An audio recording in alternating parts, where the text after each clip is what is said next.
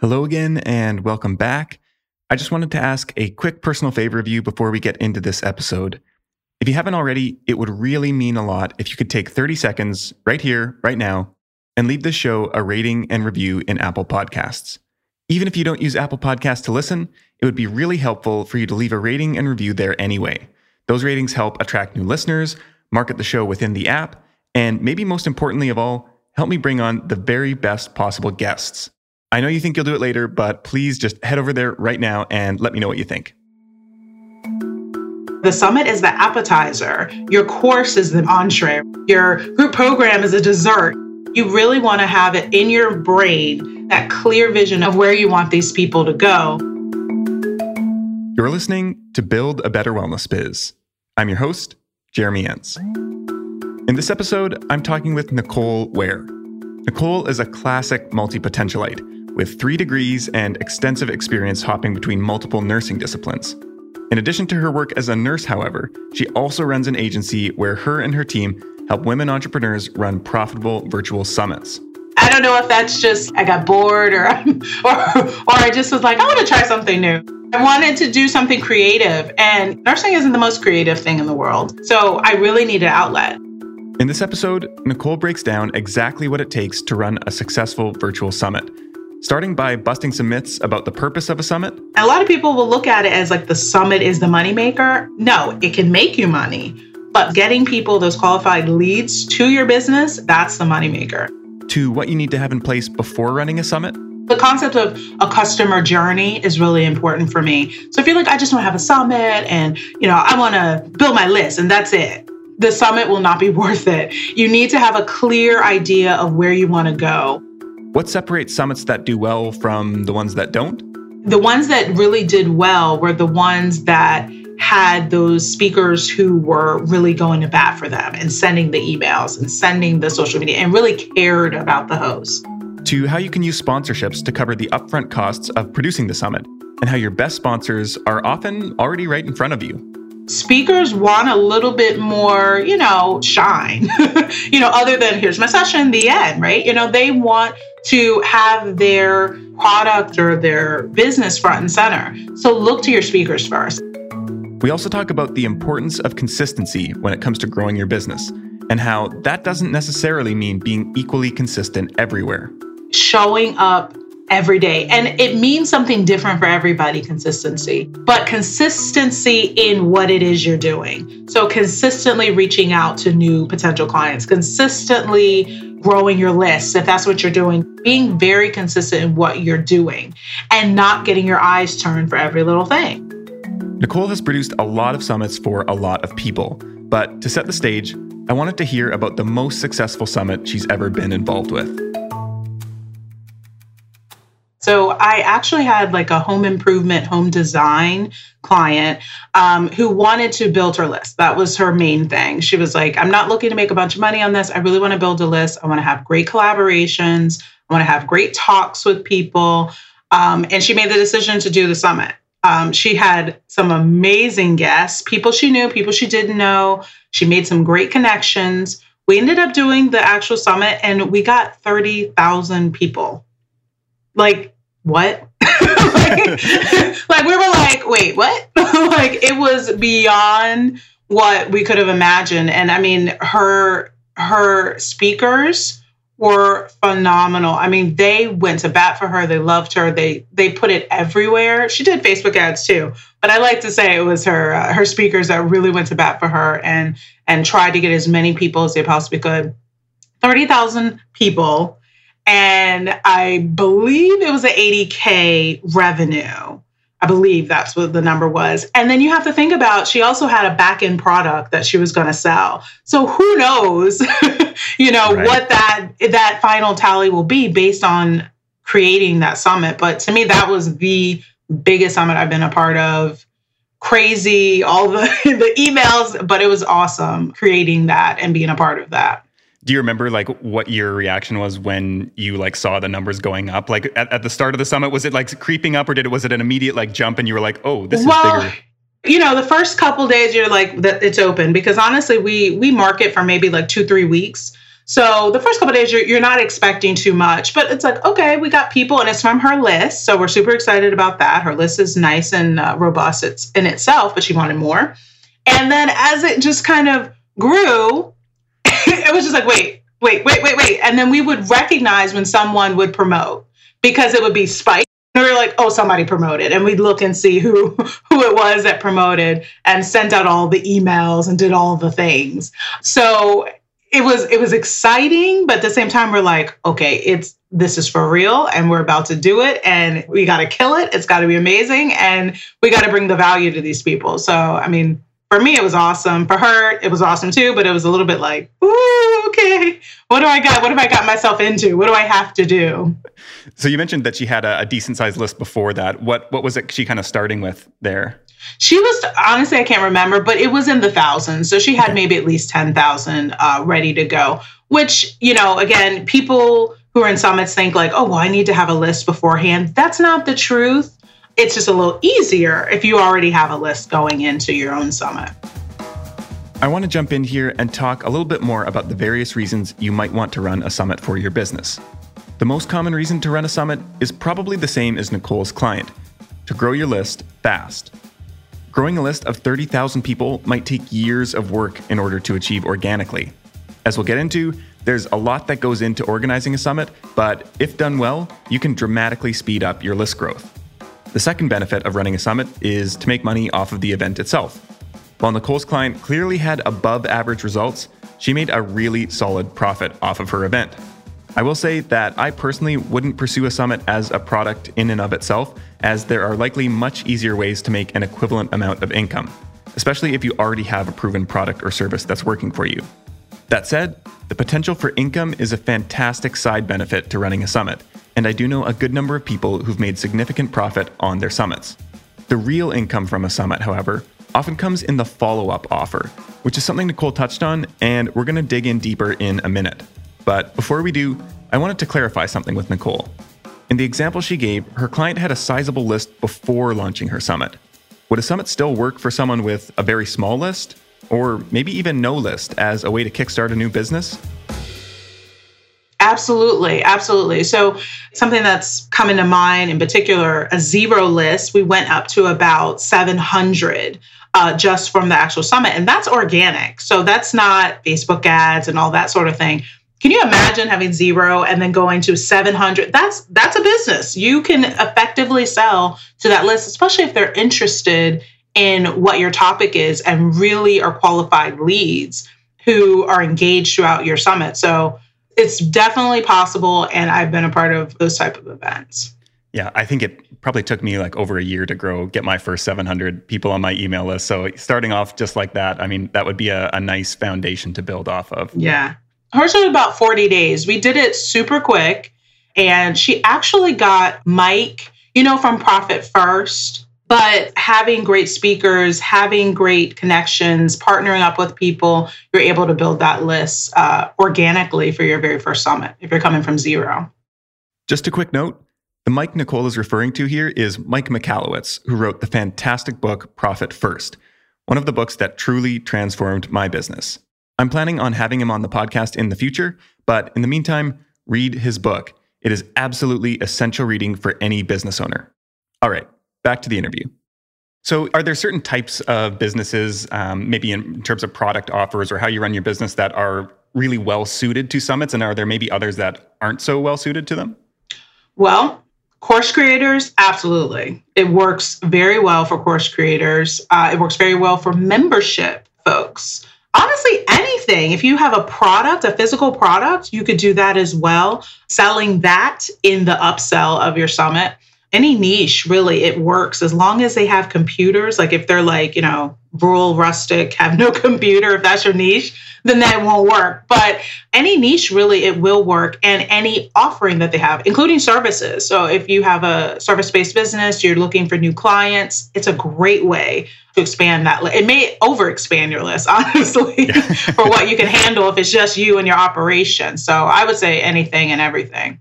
So I noticed on your website, especially in your kind of offerings listing, you talk about, you know, who an ideal client is for you. And in most of the, the different offerings, you talk about how important it is to have a vision for your summit and what you're looking for. So what does that vision actually look like? What should people have in mind uh, before they get into, you know, coming up with the whole concept of this summit? Yeah. So the concept of a customer journey is really important for me. So if you're like, I just want to have a summit and, you know, I want to build my list and that's it, the summit will not be worth it. You need to have a clear idea of where you want to go. The summit, I've said this before, the summit is the appetizer. Your course is the main entree, or whatever you want to call it. You know what I mean? Your group program is a dessert. You know what I mean? You really want to have it in your brain that the leads from this summit, and a lot of people will look at it as like the summit is the moneymaker. No, it can make you money. But that course, getting people, those qualified leads to your business and then selling the course, that's the moneymaker. So having that clear vision of I want a summit, it's going to go into a course, and then I'm going to go into a group program or, you know, whatever the case may be. But having some kind of clear vision of where you want these people to go and not just saying I want a summit just because I want a summit. You'll find yourself discouraged and it won't work out if you don't have that clear customer journey. So if you have that vision in place, you have your upsells, maybe even two or three upsells down the line that you're going to work people towards after the summit.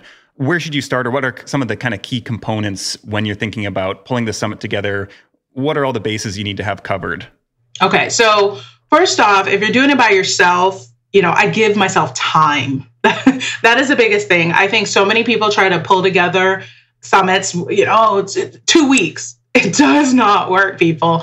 I give myself at least ninety days. I try my best to do ninety days for clients. Sometimes they're like, no, I want it sixty, which is fine. But if you're doing it by yourself, you really do need that ninety-day kickoff window to get everything done.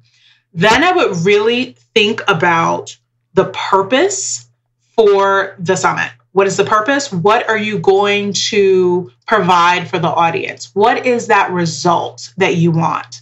And after that, I would then go into what are the topics that are going to meet that purpose or that result? What is it that I need them to know in order for that result to be achieved? And then once you go from there, you start thinking about, well, who are the people that could support this topic, who know something about the topic? And a lot of people, they, they think about the people first, and then they start talking about, well, they, they're an Instagram person, so they'll talk about that. Or they're a LinkedIn person, they'll talk about that. I'm very much the opposite. You need to consider your topics. You need to have some kind of journey, as I call it. So does it make sense that you're talking about advanced strategies of LinkedIn if, if there's no kind of journey to that? So think about your topics, then pair it with someone who knows that topic. Obviously, research them. Think if you can reach out to them, Instagram, D M, start commenting on their stuff. Start getting to know them. You know what I'm saying? Like not fake, but start to get to know them and they get to know you, and then make that pitch out there. Hey, I'm doing this summit, conference, whatever it is you want to call it, virtual event. And we're trying to provide this result. And this is my audience. Getting very clear on the result and conveying that to your uh, speakers. That's kind of the beginning part of it. Making sure that you're ready to go, that you're ready to put in the work, and that you're ready to pitch in the speakers. When you start to break down Nicole's process for structuring a summit, you might notice that it's essentially a really in-depth lead magnet. It's meant to give your audience a defined win while getting them onto your list as well. This is where understanding your customer journey becomes really important. You need to know where your upsell offers fit into that customer journey so that you can use the summit to educate your audience to the point where it makes sense for them to actually take you up on it. For this reason, the content of many summits is somewhat broad, appealing to a wide variety of people at various stages of the customer journey, whereas the upsells themselves are highly specific, focused on helping a particular type of person at a particular stage in the customer journey get a particular result. Nicole touched on speaker outreach and how to get started on getting on your ideal speaker's radar. I wanted to dig in deeper, though, on how to actually pitch and land speakers who you might feel are a bit out of your league, like, for example, Mike Michalowicz, who we mentioned before.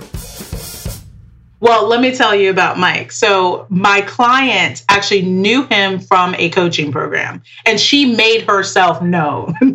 She's the type of person that she's like, hey, this is who I am. And he's like, oh, I like you, you know? Um, so she, that's how she got Mike. Let me just be very honest with that. Um, so if you're in these group coaching programs and things like that, you need to position yourself as someone who's an authority in your own right. So when you send out the call for speakers and say, hey, look, I'm really interested in getting this person. Does anybody know that person? Just send out the call. Does anyone know this person? You'd be surprised. People go, oh, yeah, I know their assistant. Let me send you, you know what I mean? Like those little things. So that's how I would get, quote unquote, the big speakers.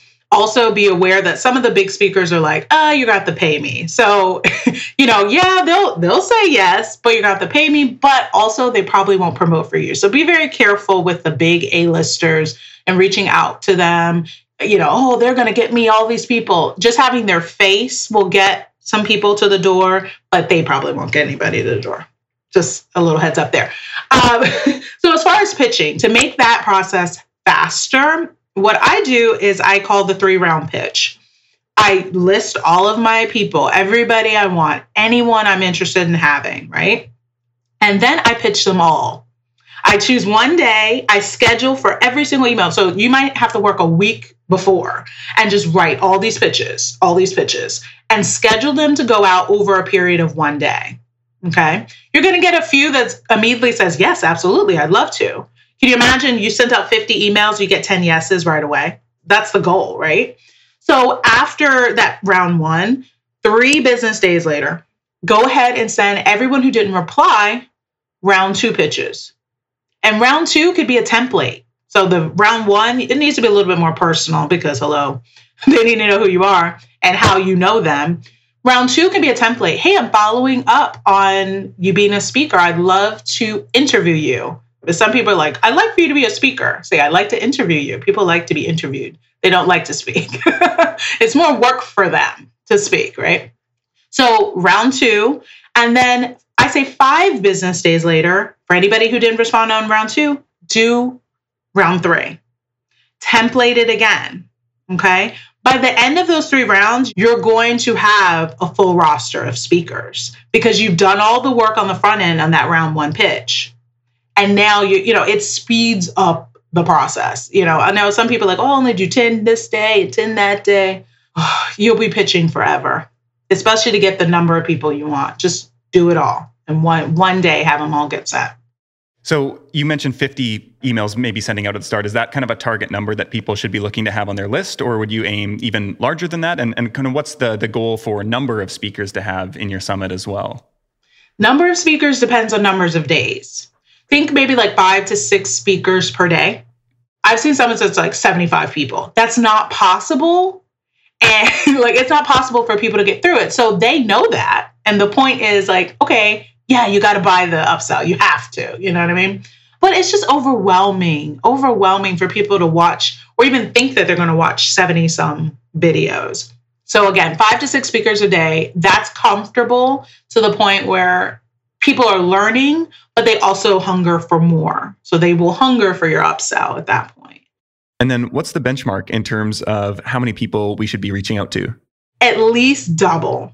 So if you want twenty, I do fifty, just to be on the safe side. But I always make sure I have people who I know will say yes. They're my friends. I've made connections. I've made collaborations. And then here's a pro tip. When you are asking them to say yes, go ahead and get some kind of feedback of them of who else would be a good fit and ask for an introduction. You're more likely to get people you don't know from those introductions than just blindly pitching people. So when you have your, your lineup of speakers locked in and ready to go, and it's getting into the promotional period, I know one of the big challenges about these types of events is you might have your own list, which can be really helpful and, and can really drive the success of a summit. But for someone who's starting out who has no list, you're really relying on all the other contributors and speakers. And I mean, even if you have your own list, you can really get a, a much bigger reach if all of these people are also sharing. So what's the best way to kind of encourage that sharing on their part to their own audiences? Making it so easy that they have to. So what I mean by that is you're on your Instagram stories and you're just tagging people. Look at this person. They have an awesome talk coming up on the second day. And you'll find they'll be like, oh, that's easy. I'll repost it on my thing. It's just make it super easy. Feature them, especially those with those audiograms. And they're able to, oh, I love it. Send an email or text to them and say, hey, I got a post on Instagram featuring you. Oh, okay. Boom. Repost. So easy social media. Make it super easy to do everything. Provide them swipe file, but you know, everything you possibly can. Nice images. Now, if you have images that kind of poorly put together, they don't look, you know, they're not going to promote that. But I G stories is kind of like the number one place they'll quickly throw it. And then their email list, obviously encouraging them, making it super easy for them to send us their email list. When you are actually pitching them, see if they'll send that email. You know, we'd love to get a wider reach. Would you consider sending one or two emails to your list? These are the dates I would recommend to send it. Make it super easy where they're like, okay, send it to their V A. The V A schedules it. And it's not a problem because it goes in their content. And then also another point for that ninety days, allowing the ninety days allows for that content for them. Because if you're like, oh, in the next two weeks, they're like, well, I've already got my emails ready. I've already got everything ready. But they probably don't have ninety days already. So consider that.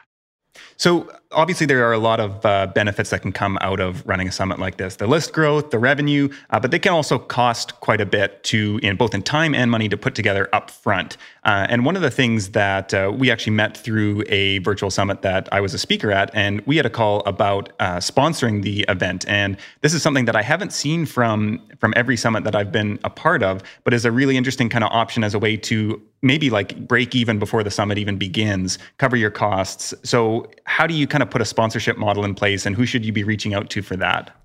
Well, the first people you need to look to are your speakers. Like speakers want a little bit more, you know, shine, you know, other than here's my session, the end, right? You know, they want to have their product or their business front and center. So look to your speakers first. Ask your speakers, would you be interested in sponsoring this event? That's one thing. So how do we go about doing the sponsorship thing for summits? So this is one of those things where I, everyone has a different opinion. I personally am kind of a, a a la carte kind of sponsorship coordinator. I like the thought of people getting out of it exactly what they want. So if I am somebody who wants video, I want in, in front of them, I want to present, I want to show how amazing I am and, and how cute I look that day, I'm going to say, I want video, or okay, I'll give you a video session, a keynote, I'll send an email out to promote it. You know, if I want visibility, then I want to get on video. If I'm not kind of like that, I'm like, well, I really want leads. I want email addresses. Okay, well, we can have a specific page for you. We can have people giving you the email address. We can have a freebie or an opt-in that's available in your session. Really zero in what is the goal of that sponsor. The other school of thought is just having a package, just gold, silver, bronze, whatever it is, and just saying, this is what you get for this, and this is what you get for that, and this is what you get for that, which is perfectly fine. I think it works in both ways. But I think when everyone is so cookie cutter, it's like, well, how can I stand out in this sponsorship world or in this particular event? So if there's two golds, well, you know, I'm sharing my gold status with someone else. You know, they don't feel special in being that sponsor. So for me, I like the a la carte, really understanding your goals. A lot of other people don't. That's okay. Do the packaging, but be very clear with your sponsor. What is their goal? What would they want to achieve being a part of this event before you present them with any kind of like, you know, this is how much it is. I've also seen this happen where people want to be sponsors, but they just don't have the money to put up for those sort of things. So consider if you have a sponsor who has a large list or a nice social media presence, having a free option, but that option comes with publicity. They must do emails. They must do social media posts. And I would make it rather high in exchange for sponsorship status. It's really a way of getting a lot more people in your door, and that organic reach that we talked about, instead of, you know, maybe doing a Facebook ad, it's a way of getting more people in the door. So when it comes to the most successful summits that you've been a part of, Have you noticed any common traits that kind of run between all of them? Like the people who are successful at running summits do these things or have these elements as a part of them, and the people who are less successful are missing out on those things or are doing negative things that are hurting themselves?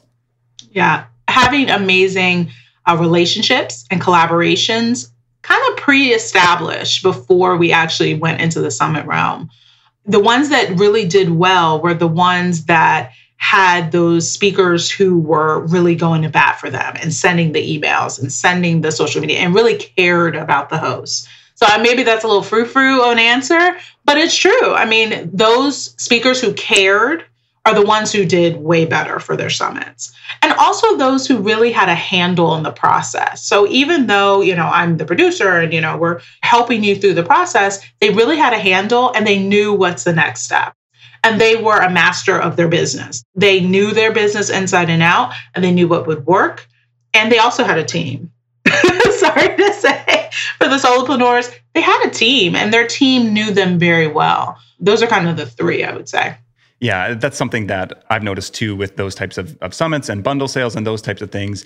When the contributors or the speakers are really invested, and especially when they have a background in online marketing, they understand the benefit. Sometimes with, with people who are newer to online marketing, they might be a great speaker, but they might not have the full systems of like how they're going to leverage this and like, you know, really see the benefit to them. So I think sometimes you need to really make it clear to them. And uh, we haven't actually mentioned this, but typically a speaker would earn an affiliate commission on people that they send to the summit. And so if it's a one hundred dollar ticket, anybody they send there is going to get fifty dollars. So if you have thousands of people on your list and, and get hundreds or thousands of people to sign up, you can get a pretty good uh, payday as a speaker. You can get there. A nice return. Yeah. I think uh, the highest payout I've seen is like ten thousand dollars, fifteen thousand dollars.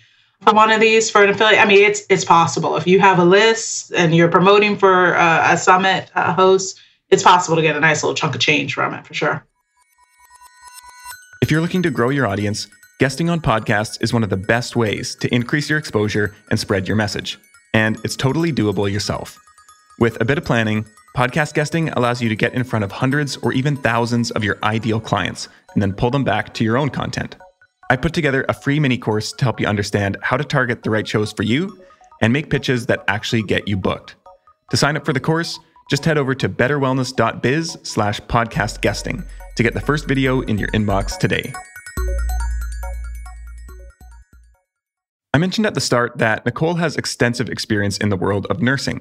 In fact, she's worked in seven distinct nursing fields and is still working as a nurse in addition to managing a team and building her summit agency. With so much going on, I was curious about how she manages her time and directs her focus. I really have tried to do like three things. Like, what are the three things that have to be done? Relying on my team for sure. So setting up a team was essential. Once I realized, I was like, whoa, okay, this is getting beyond me. And the fact of the matter is, I got to work. Like, I got to go to work too. And it's seven o'clock and I'm like, oh, I really want to be at the computer working on something. I had to get a team in place. So for me, focusing in on three things that are like just dire, I've got to do it today. And also not doing too many things. So I thought about like, oh, I'm going to do a course. I'm going to do a group coaching. Like I thought of all these different things I could do with this business, but I settled on let me be this service provider. Let me do this and do it well. And then I'm going to expand once I set up my team and it can really run in an efficient way. Yeah, I like that you said that. And I think a lot of times people will get seventy-five percent of the way there almost, and they will be successful. Like the business is profitable and it's working, but it's like, you almost need to like really squeeze that lemon to get the last juice out of it almost. And like the really good stuff is at the end of it. And so you can like put in all this work and get most of the way there and you are successful and you're making a living off your business. But if you put in just a little bit more effort rather than transitioning somewhere else, and that's probably when the boredom starts to set in. But if you can like push the rest of the way, you can actually create something that is really able to run more on its own and is really more valuable to your clients and to you, more profitable. So I love that you you mentioned that about focusing in and not doing all these other things, being like, I'm just going to produce the best summits I possibly can and be really known as, as the person who can deliver on that. It took me a while to learn that though. I mean, because my eyes are just like, uh, you know, turned around because, you know, the online marketing world, they didn't teach me this in nursing school. You know, I can save your life, but I can't do all this like social media stuff and all this stuff. So I really had to learn like focus and cut out this noise and stop trying to be the jack of all trades, like really focus in on one thing. So looking back maybe six months to a year ago, what was something that you were kind of stuck on or holding you back, maybe a mindset shift that over the past year, the past six months, something like that, you've gotten past and now realize like, oh, this was the thing that was keeping me from getting to this next level? Is there anything that comes to mind? Yeah, pricing.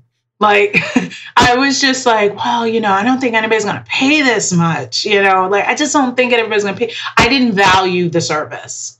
And then I thought I had to make it cheaper for people to want it. And somebody literally told me, was like, no, like you, the people who are really who you want will pay it. And not only that, I was like, well, where am I going to get these people? That was also a really big problem of mine. Like, how do I find people who have the money for it? And once I got the one person in the door who would pay me for it, once I got that person, then the next person came. And then I started making friends with people and they would refer me. So for me, referrals was really huge. I started pricing myself accordingly, and I still need to price myself a little bit better because, you know, it takes time. And I, I think people value what they pay for. If you're paying ten thousand dollars for a service, you're all in. You're doing the work that I asked you to do. You have the best interviews you ever did see. You're all into that service. So for me, pricing, I'm still working on it. It's a mindset shift. I'm worth that. Yeah. And I think it's a rare person who doesn't struggle with that and who doesn't undervalue themselves. So what's something that you believe as you're growing your business is like absolutely essential to building a successful business that you don't feel actually gets enough talk about it when you're listening to business podcasts or reading business books? Is there anything that comes to mind that like you believe that this is really important that you don't hear other people talking about? Well, I mean, I feel like I hear people talking about it, but like the consistency, like showing up every day. And it means something different for everybody, consistency. So I know for me, I'm not consistent with social media. I'm not consistent with, you know, I don't go live on nothing. Like that's just my personality, but consistency in what it is you're doing. So consistently reaching out to new potential clients, consistently growing your list, if that's what you're doing, being very consistent in what you're doing and not getting your eyes turned for every little thing. I made the mistake of buying everybody's course and listening to everybody. You know what I mean? I was the trifecta. I got James, I got Amy, I got Marie, I got, you know, I, I literally have all of them, you know, and in one year, I think I bought everybody's. You gotta kind of keep steady, have that vision, not go everywhere. And again, focus in on one thing that you're doing. For me, consistency, I don't even ask for referrals, but my consistency is just treating people nicely and doing well for them and going to bat for them. And I want to see other people succeed. And that's honestly how I've been getting my referrals, being very consistent and, and seeing people win.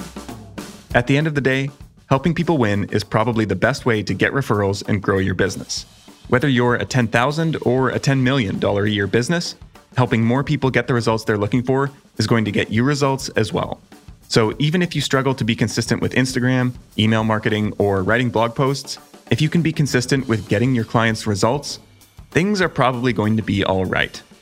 Before wrapping up the interview, I wanted to ask Nicole about something, or should I say some people, I know she is incredibly passionate about, and what we as business owners can take away from her relationship with them. Those people, the Backstreet Boys. This is going a different direction. I have the pictures to prove it if you need if you need the evidence. Okay, so maybe first off, how many times have you not just seen them, but met them? Hold on. I've got my pictures above. Hold on. I'm guessing seven. I'm sure it's more. That's amazing. One of the things I'm really fascinated about in business and just in life is like this idea of super fans. And clearly you're like a oh, Backstreet yes. Boys super fan.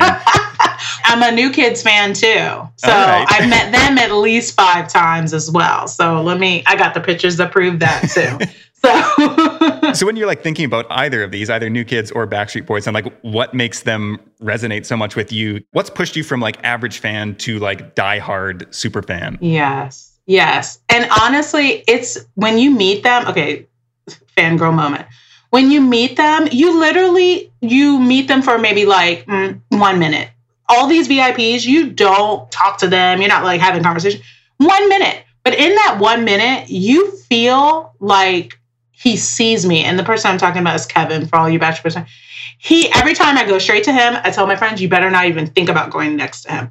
I go to him, and every time I've met him, he will look me in my eyes and say, how are you doing? What's your name? He don't remember me. What's your name? Oh my goodness. And you know, you see this video, I'm like melting, like, oh my goodness. It's amazing because it, you feel like they know you. Quick story. My very first time, it was a V I P party after the actual show.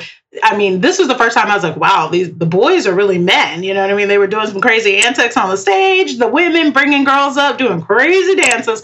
Anyway, so at the very end, they were leaving, and I had not had any kind of interaction with Kevin. I was like, oh, you know, like, uh, he didn't even see me. Like, I was so upset.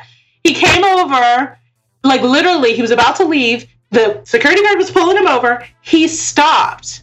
And he realized he hadn't done every single part of that section. He stopped and came back. He came directly for me and he said, thank you so much for coming to the show. I really, to me. And I was like, oh.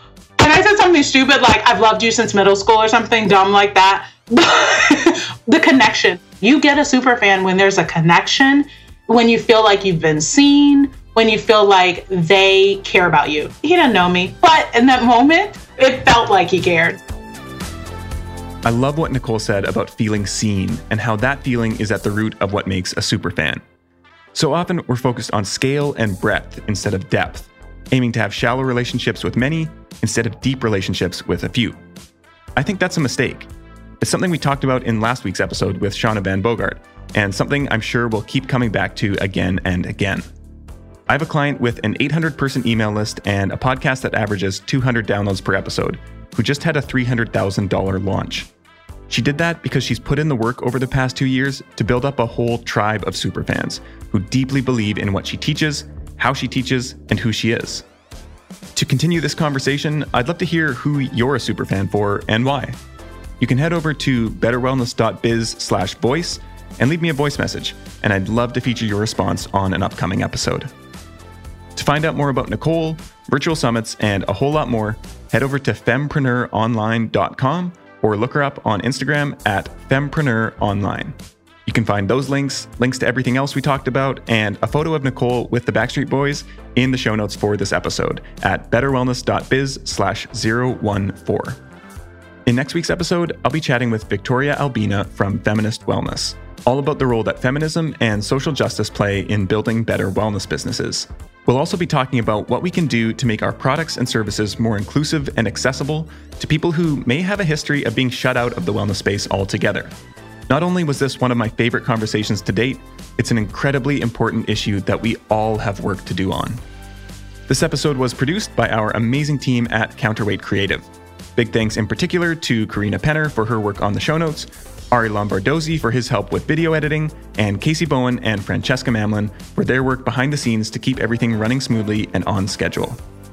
To you listening, thank you so much for spending this time with me, and until next time, keep building better.